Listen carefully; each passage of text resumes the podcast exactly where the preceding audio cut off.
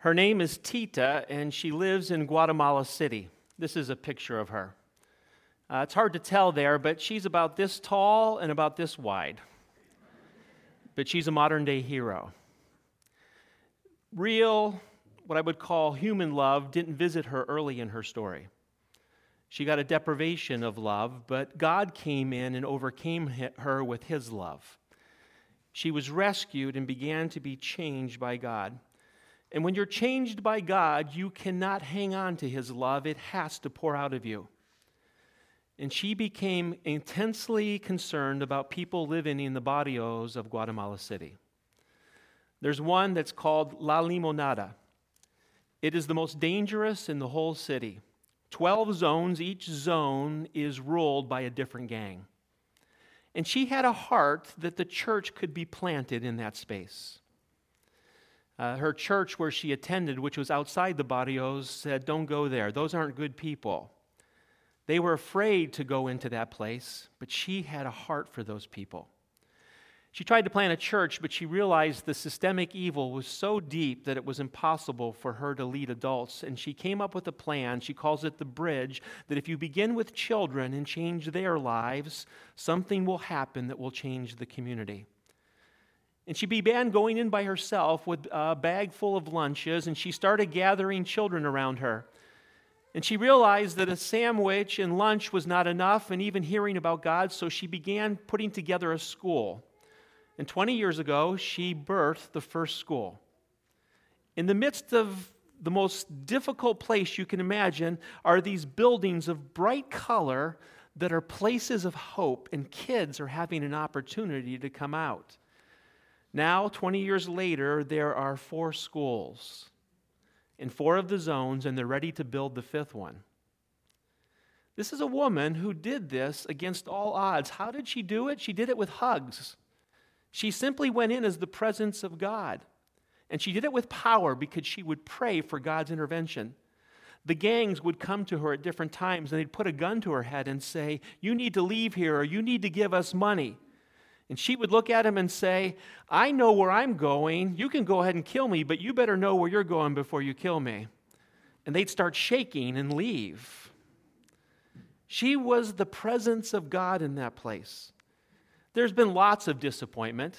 Uh, the reason I'm telling you this story is that Ralph Schoenrock and I were with her for three days this week, walking in those barrios.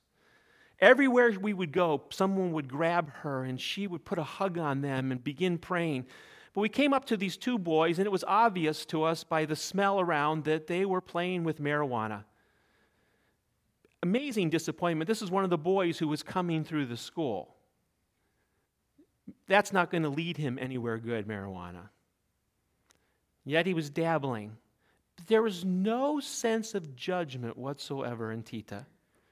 She went up to him. He tried to hide himself by putting his hat down. She turned his hat around and gave him a big hug. She keeps being the presence of God. In spite of everything that would say quit, she lives out the truth that God is a God of love. And having been touched by God's love, she continues to make the right decisions to pass that love on. I'm sure there are days that Tita wakes up and thinks, I don't want to go in there.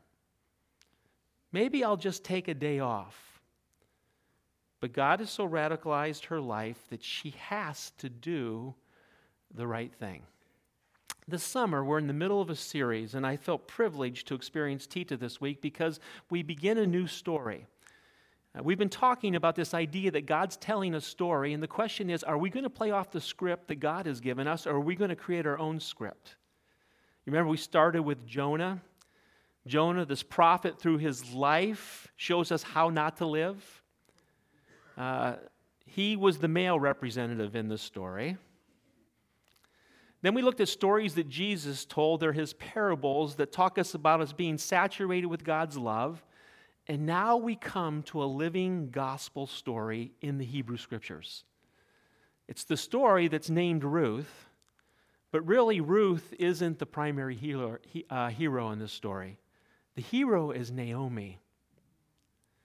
Naomi makes decisions in the middle of bitterness that end up not only changing her life and changing her daughter in law's life, but have effect in our lives today. So, for the four next, uh, four next weeks, we're going to be looking at that. And today we begin with Naomi. Now, you saw we only read to verse 14 because I want Naomi to have her space. Naomi's story is simply this darkness is a hard taskmaster, but it doesn't have to have the last word in our lives. Light can win out. So let's go to the text and we'll set it up for where we're going for these next four weeks. Beginning in verse 1 of uh, Ruth, uh, chapter 1, you may want to follow in your Bibles. I'm just going to go verse by verse so that we get the elements of the story. Verse 1 In the days when the judges ruled, there was a famine in the land, and a man of Bethlehem in Judah went to sojourn in the country of Moab, he and his wife and his two sons. In the days when judges ruled, now judges don't think of judges like we do. We think of somebody sitting behind a bench. This is a technical Hebrew word to refer to leaders. Uh, the people have come out of slavery in Egypt. They've now crossed over into the promised land and they're starting to settle in and leaders are assigned to help them continue to live God's way, the way Moses has given it to them. And they don't do a very good job. Uh, just to kind of highlight this aspect again, of all the judges, there's only one who really shines. Her name is Deborah. So I just want to say something. that kind of comes out of this book that I've recommended you to read, The Gospel of Ruth. If you don't think the Bible is a woman's book, you're reading it with the wrong lens. Because we've just come through the book of Judges, and the real, really the only hero in the book, the one who has absolute integrity, is Deborah. And now we're going to get a story where the women are the one that shine. And all of a sudden, we see that there's this chaos in the land. And we're going to see the chaos visits every aspect of Naomi's life. There was a famine in the land, it's a rain dependent place, there's no food a man from Bethlehem in Judah went to sojourn. Bethlehem means house of bread. Do you hear the irony of this? There's a famine in the land. He's living in the house of bread, and they need to go someplace to find bread. And the Hebrew word for sojourn means it's going to be temporary. In their eyes, they're just going for a while so they can get back home. If you've ever had a conversation of most uh, immigrants, people that are part of the diaspora of this world, their intent is to someday get home. Most people don't go because they want to. There's something that happens in where the places where they live, and they have to care for their families, and so they go. And the desire is that someday you, they will go back. And they go to Moab. This is a place of foreigners. Uh, this is a place that had a lot of border skirmishes with uh, the people of God. Um, I'm going to give you one more commercial for this book The Gospel of Ruth by Carolyn Custis James. This book has opened my eyes to see something that I haven't seen in over 30 years of reading the Bible. And Nathan, you can borrow my copy if you need it.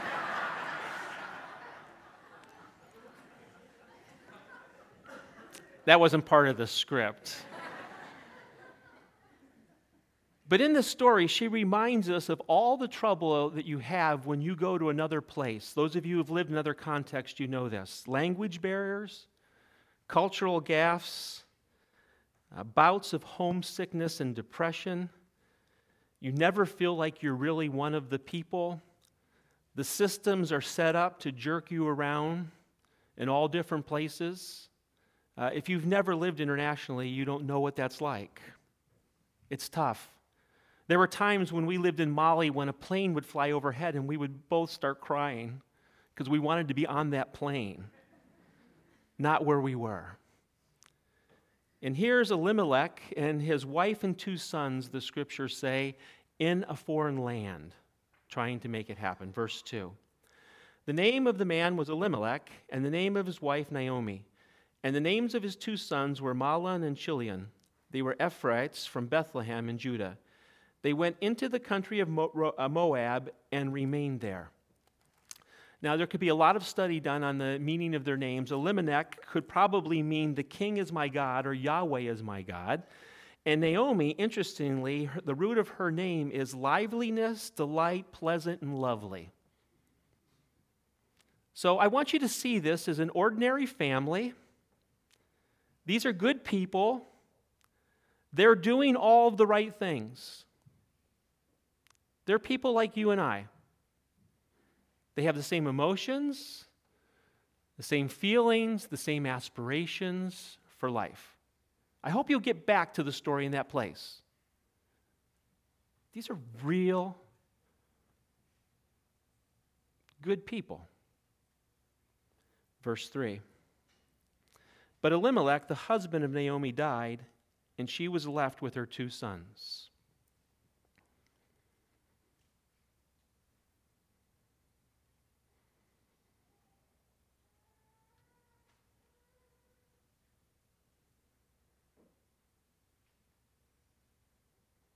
You've lost home.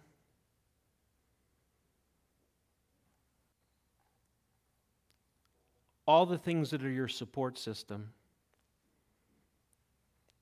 And now your husband tragically dies.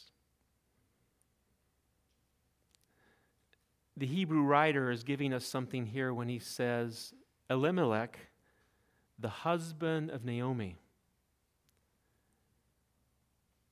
Men weren't identified by who they were married to. Women were identified by who they were married to. See, we could pass over this line really quickly, but the Hebrew writer is telling you, I'm going to tell you a story of the woman who is the hero.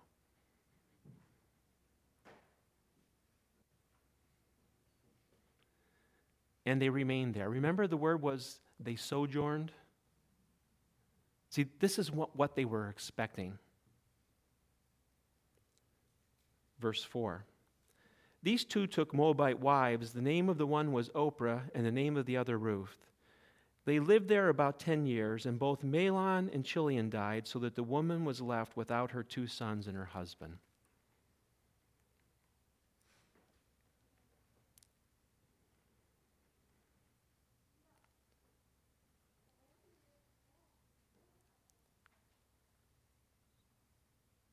The story's really sinking now. Ten years she didn't have her husband, but she at least had the care of her sons. It was pretty lonely. We need to understand in that society, women had no place, no covering without male family.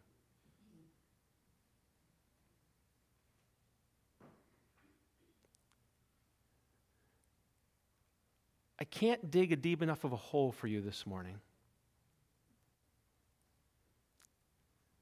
I almost want to just say amen and let you hold on to this for all week long.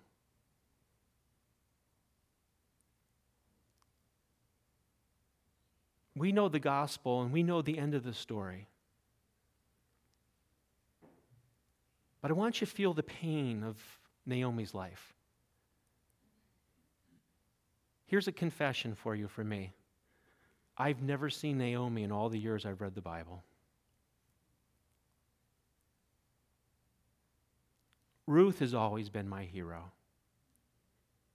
And then Boaz sweeps in as the kinsman redeemer. I gave Ruth her place because she takes a lot of risk of faith. But to be honest with you, I never saw Naomi in the past. She was just scenery in the story for me. It was this book when I began to read and I began to see the story from Naomi's perspective.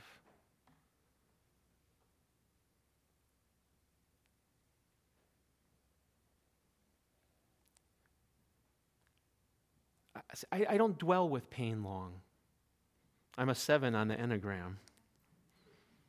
My type is called the enthusiast. It's not even that the, the uh, cup is half full, the cup is overflowing for me all the time. And I have the delight of knowing the gospel story that God redeems all things, but I don't sit with pain very long. I don't even honor it in my own life. I'm moving on to the next space. And as I heard the story this week, I heard God saying to me, Will you just sit with Naomi for a while? And then he gave me the privilege of walking through some of the most hopeless settings in the barrios of Guatemala City to recognize how real it is.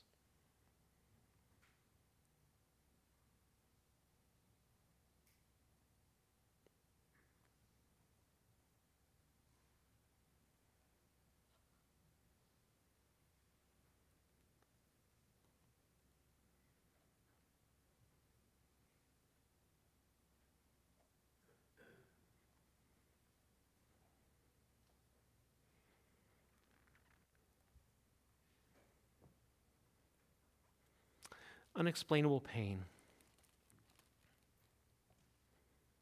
No, Naomi didn't do anything to deserve this. Eugene Peterson says this life of faith does not exempt us from trouble. Custis, in her book, calls Naomi the female Job of the Bible.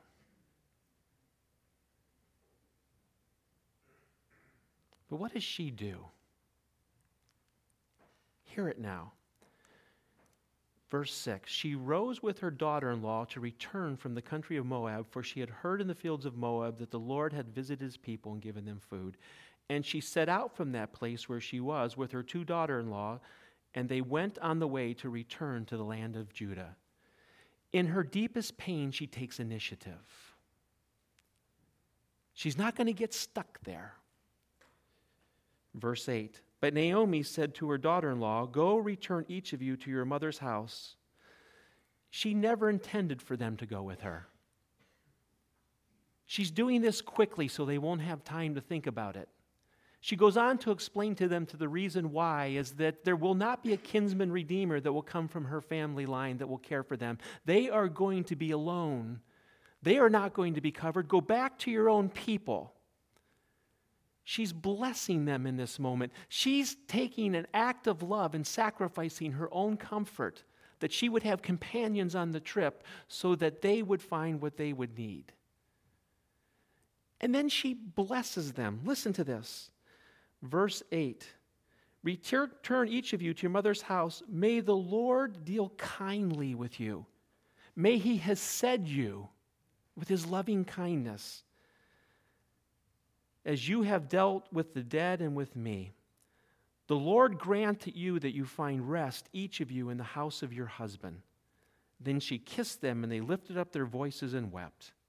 They said to her, No, we will return with you uh, to your people. But Naomi said, Turn back, my daughters. And again, turn back, my daughters. Her act of love is to release them. And then finally, at the end, verse 14, they lifted up their voices and wept again, and Oprah kissed her mother in law, but Ruth clung to her.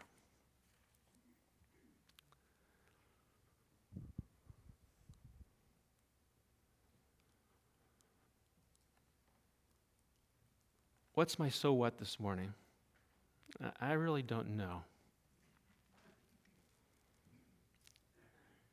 I'm still tempted to leave you going home just thinking about Naomi all week.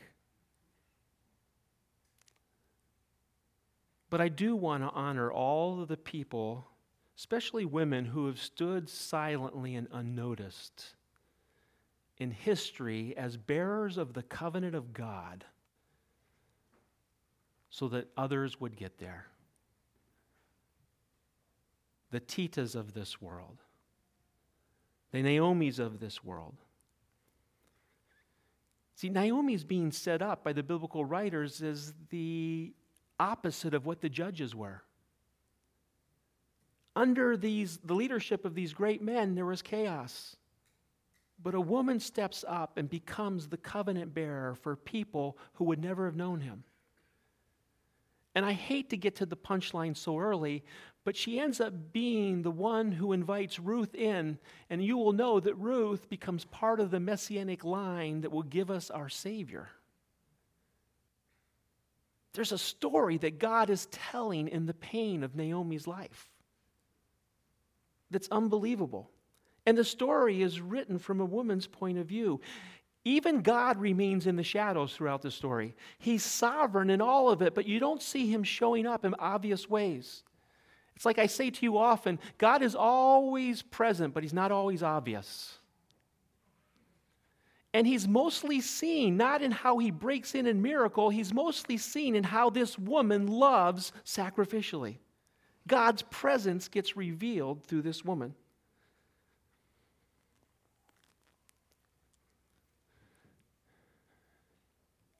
Maybe this is the now what or the so what. I don't even know where I'm at right now.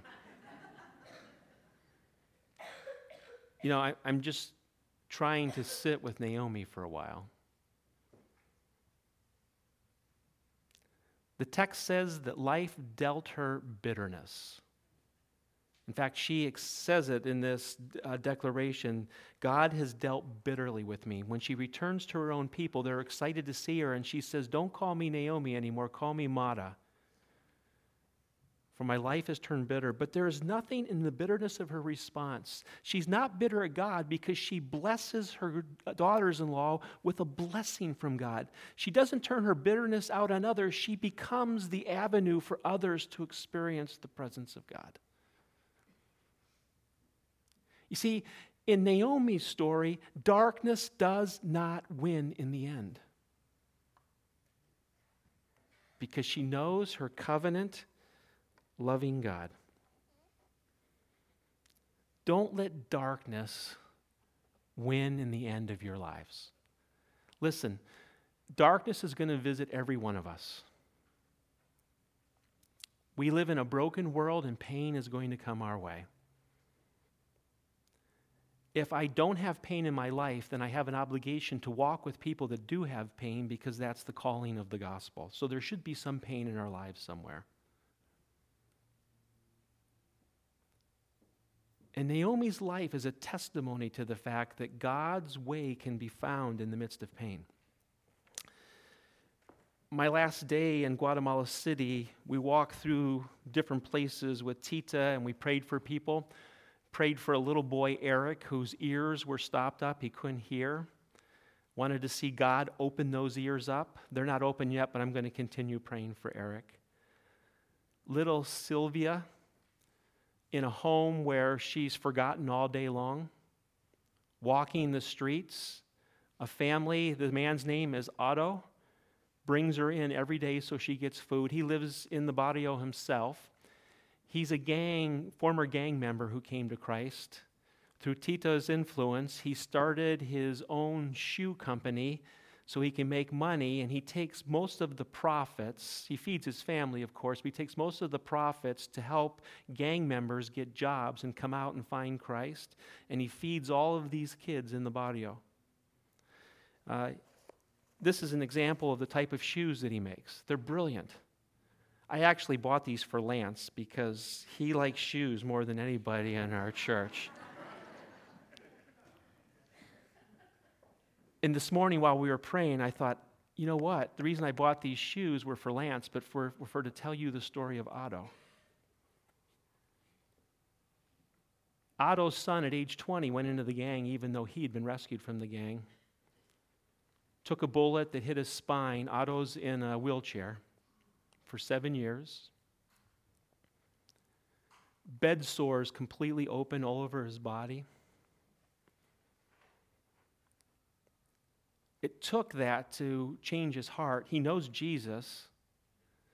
His spirit is alive, but his body is rotting away in ways that are unimaginable.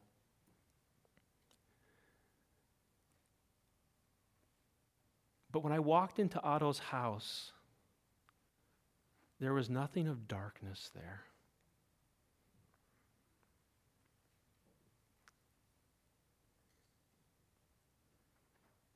Could have been bitter because his life has dealt him a lot of bitterness. But I see gospel hope.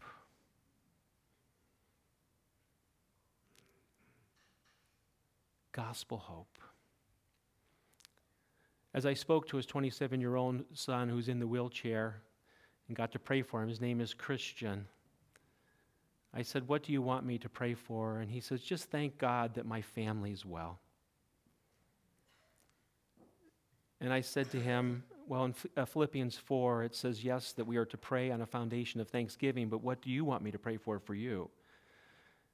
And he said, Well, if God wants to heal me, that would be great.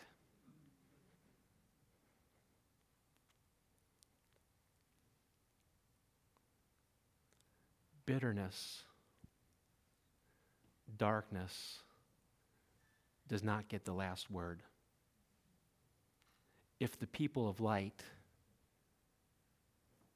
decide to shine as light in the midst of the darkness. Amen.